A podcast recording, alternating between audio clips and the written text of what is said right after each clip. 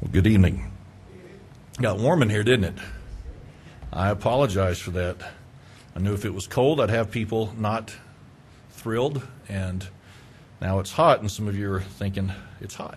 Anyways, let's go to the Lord in prayer and we will get started. Father, it is good to be in your house tonight, and Lord, we're thankful for the victory that you've given. Lord, I pray that you'd help me tonight to uh, preach what you've laid upon my heart that you'd use it to be a help uh, in each of our lives, our perspective, our outlook. Uh, I pray these things now in Jesus' name. Amen. 1 Corinthians chapter 11 tonight. 1 Corinthians chapter 11.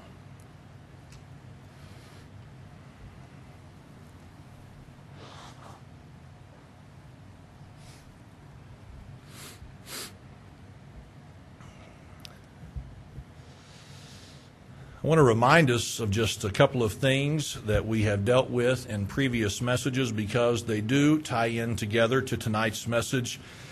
We need the context to better understand the passage that we will be dealing with. And so the message we first dealt with out of chapter 11 had to do with spiritual authority. You should remember, I trust that you do, that Paul reminded the believers there in Corinth that there is a structure of authority in every area of our lives. He talked about how Christ subjected himself to the authority of God, how man is subject to the authority of Christ, and then how wives are subject to the authority of their husbands. And ultimately, every one of us are subject to the authority of God in our lives. If we choose to rebel against any of that authority, then ultimately we are rebelling against the authority of God in our lives. And so we have to remember that. Then last week we looked in verses 4 and 5 and watched as Paul dealt with a cultural issue in their day. Talked about how men and women can pray or prophesy or declare the things of God in a public setting, in a public format. And he talked about how if a man prayed or prophesied with his head covered, then what he was doing is he was dishonoring his head, or he was bringing shame and disgrace upon his head, that being his authority, that being Christ, also God. At the same time, he said in verse number 5 that if a woman prayed or prophesied with her head uncovered, then that brought dishonor to her head, which was her husband, which ultimately was a dishonor to God. And so I tried to show us last week not the principle of whether or not we should have our heads covered when we come and assemble, but I tried to show us last week that the smallest of things that we do could bring dishonor or disgrace or shame upon the authority in our lives, that being God. I tried to remind us that we are all representatives of God and His authority in our lives, and so we need to be mindful of that, whether it be in our appearance, whether it be in our actions, whether it be in our attitude, whatever it may be we at least need to give attention to the matter. I think so many times we go throughout our daily lives and we don't really think about how we're representing our head or our authority. And so I'm not here to tell you tonight this is okay, this is not okay, this is right, and this is wrong because sometimes Christian liberty allows some to do some things that maybe it doesn't allow other people to do. But I want to challenge us consider it. At least be willing to consider it because I promise you the average typical believer doesn't give it the attention it needs. All right, so that's what we talked about last week. Tonight we're moving on and we're going to be dealing with a passage that if I was just doing my own thing and not worried about being honest with the scripture or anything like that, I would just move on. I would disregard it and I would say, figure it out on your own. That's what I would do. But I don't feel the liberty to do that tonight, so we're going to deal with a few verses that honestly are a bit difficult to understand. You may scratch your head during some of this. You may say amen to some of this. And, and I hope at the end this will be a help. But I want to talk about something for just a moment that may or may not interest you, but I think there's a principle in this that we can extract and we can apply it to our daily lives, okay? Do you like that word, by the way, extract? I was pretty impressed whenever I thought of that word. I thought, extract. Ooh, I like that word. Anyways, that was a Brother Mike moment. Sorry. There's a principle in here I think we can draw from. How about that? That sounds more like me.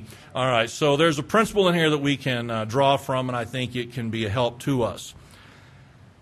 Some of you know that I do enjoy watching sports. I used to enjoy playing sports far more than I enjoy playing them now. But uh, one of the sports that I enjoyed playing years ago, you know, was basketball. And so I was drawn to watch that sport whenever I was a teenager, whenever I was a young adult. Back in the 80s, there was a rivalry that took place between two players and two teams that had actually begun in the late 70s. Some of you know the rivalry that I'm about to speak of. Some of you are b- better acquainted with it than I would be, probably. But that rivalry was between Magic Johnson with the LA Lakers and Larry Bird and the Boston Celtics. Now, if you're not a basketball fan, if you've never been into basketball, then you probably have no idea who I'm talking to or talking about. But, but nonetheless, these were two incredible players who played on incredible teams, and several championships were won by both of these teams with the leadership of these fantastic players. Now, here's what I want us to think about as we go into the message that between Magic Johnson and Larry Bird, though both wonderful, wonderful players, you could not have two people more different than what those two men were. Magic Johnson, if you know anything about his history, he came from middle class America. He had a father and a mother who worked hard, who provided a good living for him. And he was this athlete that loved the attention. He was all about the show. He was all about the hype. He loved the media. He loved to be the center of attention. And that worked very well for him when he went to L.A. Larry Bird, on the other hand, he was a a young man who came from a, from a very poor family, from a very dysfunctional family, and he was awkward in the media. He didn't care for the attention. He didn't like the hype, and, and he just wanted to be a business kind of a person and just go do what he was supposed to do and be done with it and not, again, receive much attention for what he did. Now, in this rivalry, here's what I want us to think about, okay? Two totally different people, two totally different personalities, two totally different approaches to life. And yet, over the years, there was this wonderful rivalry that took place for this reason. They had respect for the other person. Magic Johnson has said that he had great respect for Larry Bird and Larry Bird has said that he had great respect for Magic Johnson. And with that mutual respect came a rivalry that worked out beautifully for everyone. And it's one of those rivalry relationships that will go down in sports history. Now, you may say, what in the world could that possibly do with Scripture? All right. In our text tonight, we know from previous messages and what we're about to look at that the Apostle Paul is writing to Corinthian believers about men and women. Now, I want to ask you something this evening, not trying to be funny, not trying to be silly or anything of that nature, but I want to ask you this evening if the man and the woman are the man and the woman they're supposed to be, is there anything more opposite than a man and a woman? Absolutely not. I mean, if, if you've got a man, there is nothing feminine about him. Would you agree? There is nothing effeminate about him. There is nothing soft about him. There is nothing light about him. I mean, if this man is truly a man, then you'll never question whether or not he is a man. You'll know for sure that's a man. And thankfully, if a woman is a woman, you'll never have to question whether or not she's a woman.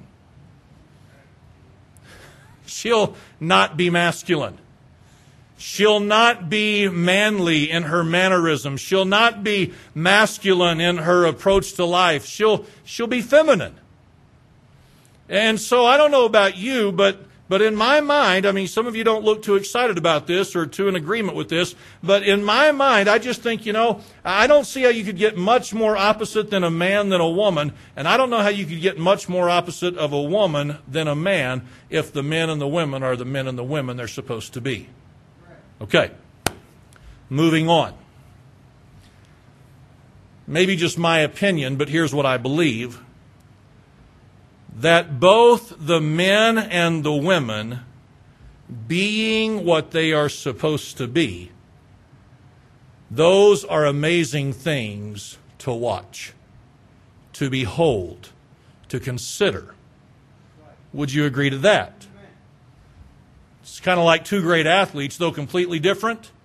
You can look at what they bring to the table and what they offer, and you can say something like this Though completely different, I am completely impressed with what both of them bring to the table.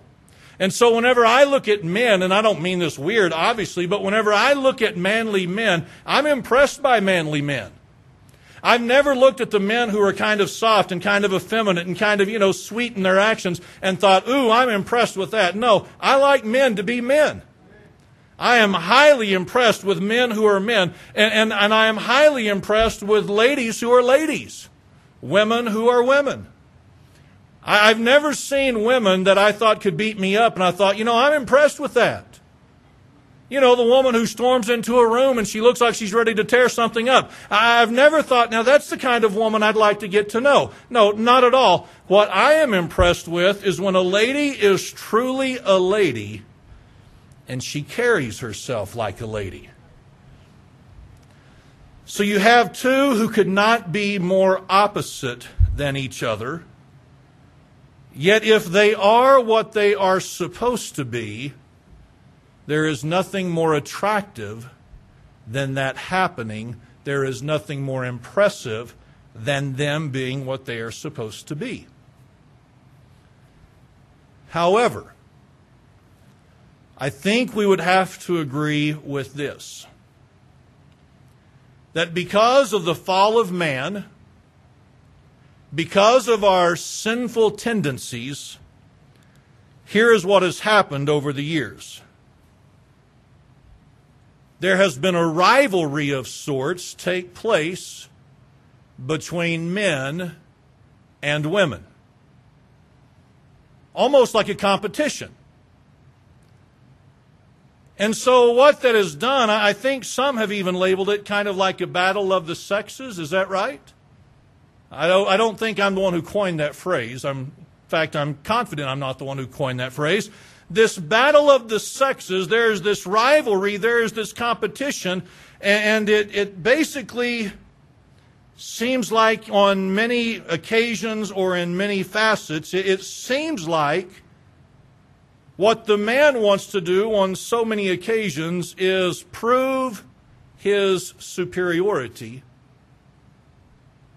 prove his greatness, and the lady wants to say, Oh, yeah? Oh, no, you won't. So over here, you've got men who want to act as though they are better than ladies You've got ladies who want to reject the notion that they are inferior at all to men. And so you have this rivalry that gets kind of nasty sometimes. Do you not? It's called conflict between men and women. Let's face it a lot of people have very poor opinions of ladies. And a lot of ladies have very poor opinions of men. Okay. Getting no more exciting than what it is right now. Just stay with me. In the church, you see the same thing happen. And sometimes because the church has bred a portion of that mentality. I'll spell it out for us. I am the man, the preacher loves to preach. We are the authority, the preacher loves to preach. And yes, that is true to an extent. But many times, here is what has been lost in the preaching of the man's position of authority. That would be respect for the lady in your life. You don't have to agree with this. I know it to be true, though. Old school preachers, the old school way of thinking, the old way of, uh, of approach to relationships. It was affected by culture. It was affected by chauvinism. It was affected by many different things, I'm sure, but at least some of those things. There were men who thought, I am the man of this house and you will treat me like the man of this house. And so in this, what became a rivalry, there wasn't much respect from the man given to the woman. Well, guess what? That made the rivalry ugly, better than respectful and something to be appreciated and admired. Because here's what also happens, and we know this to be true even in churches, that when the man does not give the respect to the woman that she deserves, it then becomes much more difficult for the woman to give the man the respect that he deserves. And many times, even in churches, ladies become men haters or men disrespecters. Because my husband is treating me like a jerk, because my husband doesn't value me, because my husband only wants me for the purpose of cleaning and cooking and running his errands, because my husband only wants me for those things, then, then I don't feel like he's respecting me and valuing me the way that I'm supposed to. And so therefore my husband is a jerk and all men are jerks because my husband is a jerk.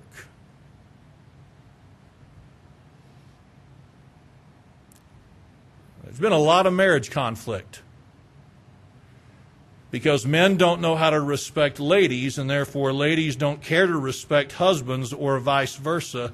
And so when you've got this competition going, so to speak, again, it's not anything to be admired, it's not anything to be impressed by.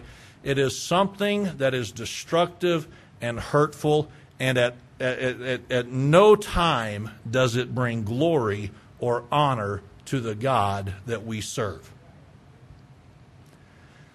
And so this evening, I want to look at a few verses of Scripture that will help, I hope, all of us. Because here's what all of us struggle with more than we like to admit sometimes. Sometimes we get this little ego going. Brother Kyle, what do you mean? I mean this. Sometimes I get this little ego in the house. I'm the man. And I don't really treat Susie the way that I ought. And sometimes, according to her own testimony, Susie would say something like this There have been plenty of times over the last 20 years that she has thought to herself, You're not going to talk to me that way. You're, you're not going to treat me that way. Hey, if you're going to treat me that way, guess what, buddy? I, I can rise up against that and I can speak to you and act towards you this way. And it's never right and it's never helpful.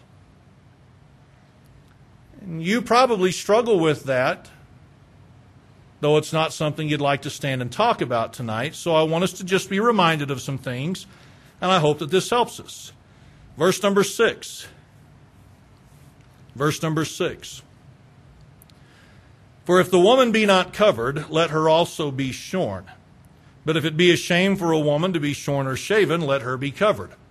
What is that? Well, it's just an extension of what he already said in verse number 5.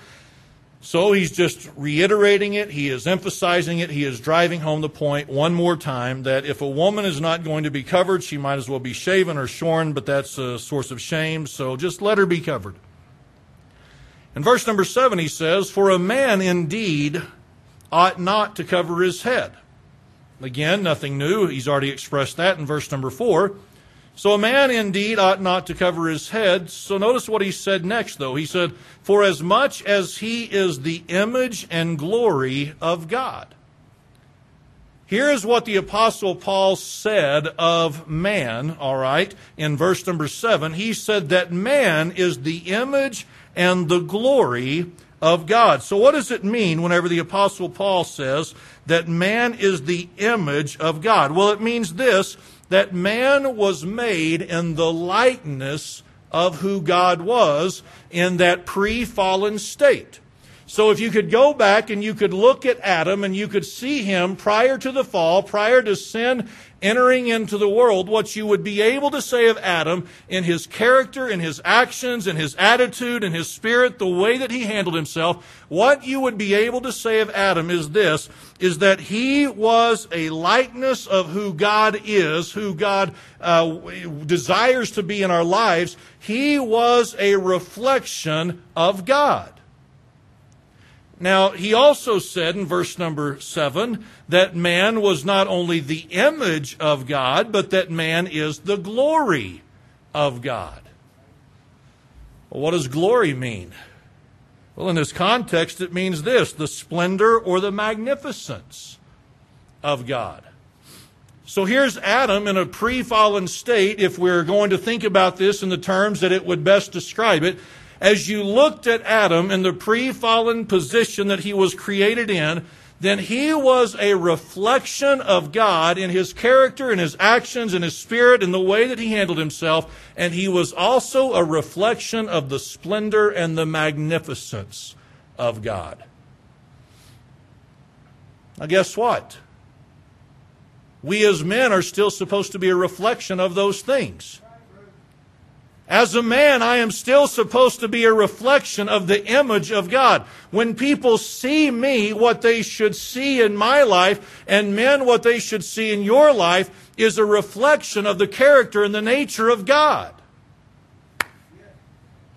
And when people see us as men, we should also be reflecting the splendor and the magnificence of God.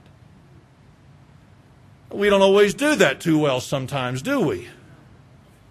We are not sinless like Adam was created, so we have this fallen nature. We have this fallen aspect of our lives, and so we don't always do that so well. But notice what it said next in verse number seven that while we are the image and the glory of God, but the woman is the glory of man. Well, if I'm supposed to be a reflection of the splendor and the magnificence of God, ladies, you know what you're supposed to be? You're supposed to be a reflection of the splendor and the magnificence of your husband. When people see me, they should see a reflection of God. And ladies, when people see you, they should see a reflection of me, which is a reflection of God. Or when people see Susie, they should see a reflection of me, which is a reflection of God. Ladies, when people see you, they should see a reflection of your husband, who should be a reflection of God. Okay? So he says that in verse number seven. We're okay with that. In verse number eight, he said this. For the man is not of the woman, but the woman of the man. Well, is that true? Well, the creation account in Genesis would say that it is. In Genesis, where everything is laid out for us, for those of us who believe the creation account, then we would readily say, we would readily admit that man did not come from the woman, but rather the woman came from the man. That's how it worked. Man was created from the dust of the earth. Woman came from the rib out of the side of Adam. Again, we're all okay with that, but notice in verse number 9, here's where it gets a little tricky, and here's where I think the scripture has been misapplied at times for the chauvinistic male who wants to say, Me authority, you not. See, in verse number 9, it says, Neither was the man created for the woman, but the woman for the man. That's where men sometimes like to throw their shoulders back a little bit and say, That's right. Did you hear that, honey? I wasn't created for you, you were created for me. Well, is that true? The answer technically is yes, but not with that kind of a spirit. We do know that when Adam was on this earth and he was alone, God said it is not good for man to be alone, so he was going to create for him the helpmeet, and that is why Eve came along, and so Eve came along to be that helper, to be that assistant, to be that one who completed Adam. But we've got to remember this, that at no point in the scripture is there room for this domineering, overpowering spirit of a man toward a woman, of a man toward his wife, it is true that the woman was created for the man, but not simply so that we could have authority over someone to make ourselves feel good about ourselves. So in verse number 9, neither was the man created for the woman, but the woman for the man. So verse number 10 is kind of odd, at least in my opinion. He said, For this cause ought the woman to have power or authority on her head because of the angels. Now, what in the world do the angels have to do with all this? Mean, we're talking about men and women and creation and why women were created and, and, and all these other things and head coverings. And, and so now, Paul, you say in verse number 10, for this cause ought the woman to have power on her head because of the angels. All right, you got to remember this, that there is a structure of authority in every area of life, not just on earth, but in heaven as well. And the angels are subject to the authority of God just as we as people are subject to the authority of God. And so what the commentators and the scholars suggest is this, is that what Paul is communicating to the ladies of the church is this, is that it's actually needful and helpful for the angels to see submission to authority in practice among those who dwell upon the earth. Because you remember, don't you, that angels had the authority to fall several thousand years ago?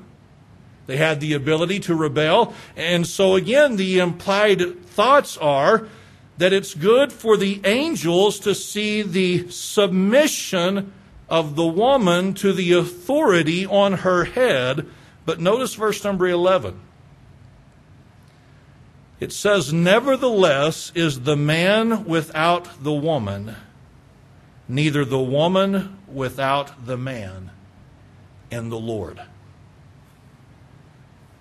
So you've got this order of authority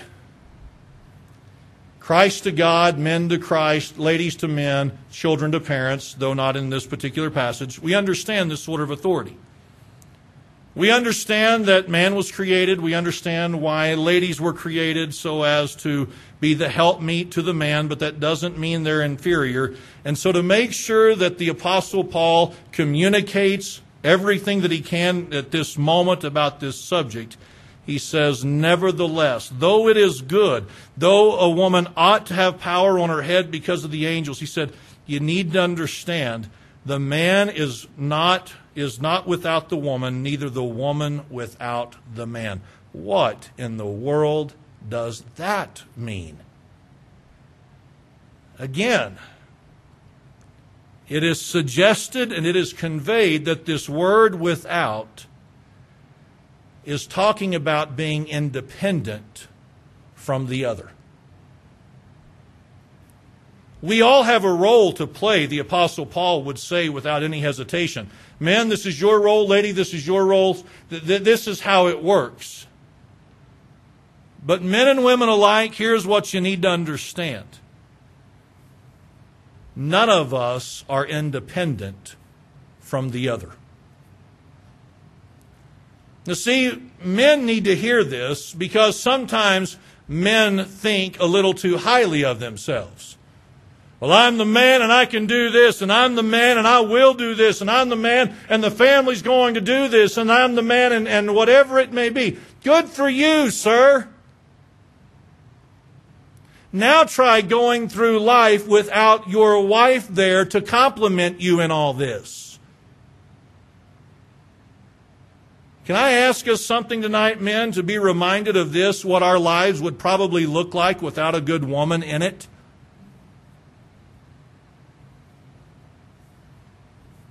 It would not be pretty, would it?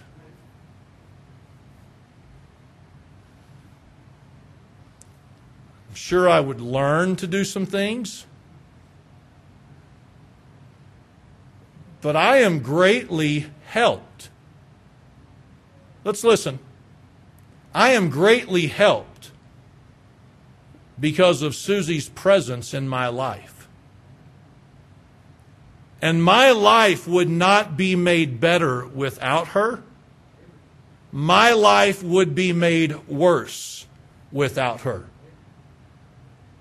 Men, I just want to remind you if you've got a good lady in your life, that is something to be extremely, extremely thankful and grateful for.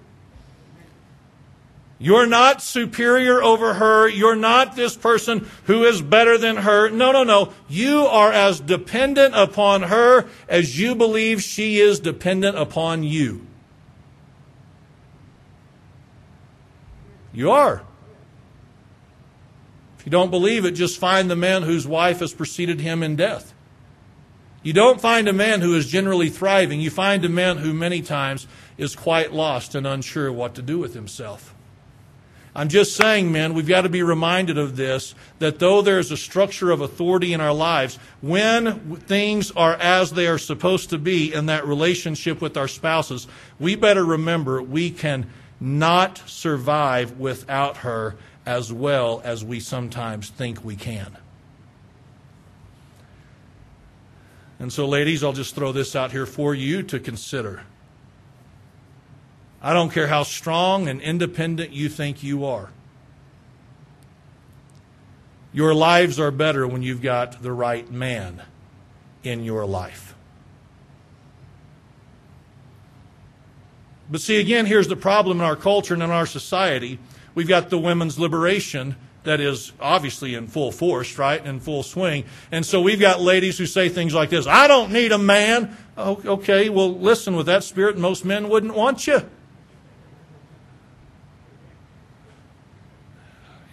You know, it's like the preacher I heard say one time years ago. She said to him, the preacher, If I had a husband like you, I'd kill you. And he said, If I had a wife like you, I'd like to be dead. Now, all I'm saying is this, ladies. If you've got a good husband, you've got something that really you don't want to live without. You are as dependent on him as you believe he is upon you. Now, we could sit here this evening and we could argue this and we could say, well, no, no, uh-uh, no, he doesn't respect me, blah, blah, blah, blah, blah. Listen, listen, listen. With that kind of an attitude and with that kind of a spirit, it's a nasty, nasty rivalry. But when the man recognizes and respects the value that his wife brings to the table. And when the wife recognizes and respects the value that the husband brings to the table, then though there would otherwise be an intense rivalry, it is actually something beautiful to consider and to behold. Because rather than working against each other, you're working with each other to reflect the splendor and the magnificence of God who created all this. One more verse and then we'll be done. See, in this weird society that we live in sometimes, with the different attitudes and thoughts, we lose sight of this. Paul said in verse number 12, For as the man is of for as the woman is of the man, even so is the man also by the woman, but all things of God. The woman back in Genesis came from the man, right? That's how it all got started. But let's remember something. After that, how many men got here without at least one woman in their life? It hasn't happened, right? We think we're so strong. We think we're so amazing. We think we're so impressive. We think we're so superior. We think we're, we're the dominant person. We're the greater, magnificent person, whatever it may be. We have all these opinions of ourselves. And Paul just reminds the Corinthian believers hey, men, uh, just remember, you wouldn't have gotten here. You wouldn't be here today without the presence of a woman. All things, he said, are of God. So, this structure, everything that is in place, the way that it's been designed, all this is by God or through the power of God. So there's a structure of authority that was put in place by God. What is supposed to happen with that authority, where we bring honor and, and praise to the right person, which eventually gets back to God, all that was put in place. And what we as God's people need to remember this, especially those of us who are married, we're not near as complete without our spouse as we think we are. And the one of us didn't get here without the other somewhere. As a result, there needs to be a respect between the genders, between the sexes. Now, again, I say all that for this reason. Is this my favorite passage to preach, and is this one that I'm looking forward to, to preaching again in the future? No. But here's what I want to remind us of. At some point in the future, men, here's what you'll do. You'll get this little chip on your shoulder. I'll get this little chip on my shoulder, and I'll think I'm the man, and I'll think I've got the authority, and I've got the right to say or to do or to act or to approach a matter however I feel like I want. Okay, we can do it, but when we stop losing respect for our wives, then we are not doing what we're supposed to do and handling her the way that we're supposed to handle her and treat her. Man, if you think you're never going to struggle with this again, you're not being honest about the last 10, 15, 20, 30, 40, 50 years. We struggle with this, don't we? And ladies, I, I preach this tonight because here's what you're going to struggle with at some point respecting the one that God has over you in his structure of authority. He's going to make a comment. He's going to say something. He's going to do something that you didn't appreciate. And rather than giving him a pass on that, rather than saying, you know what, we all do or say dumb things sometimes, rather than giving him a pass, you know what you're going to do? You're going to want to rise up and you're going to want to confront him on that and not show him the respect that he deserves. And whenever we, as men and women, husbands and wives, do not respect each other in the way that we deserve or we owe the respect to others, when we don't do that, it gets nasty and it gets nasty quick. So I'm challenging us as men and women, husbands and wives, even if you're not married right now, I'm still challenging us to have the right spirit and the right attitude toward the other gender. Because in the end, ultimately, we deserve it and it's owed to one another because we're children of God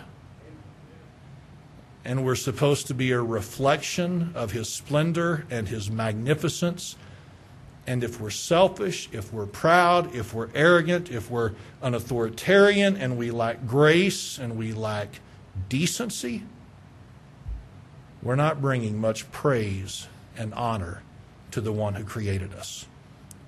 So, do with this what you need, but I promise you, we need this reminder from time to time. All right? Let's all stand this evening and bow our heads for a word of prayer.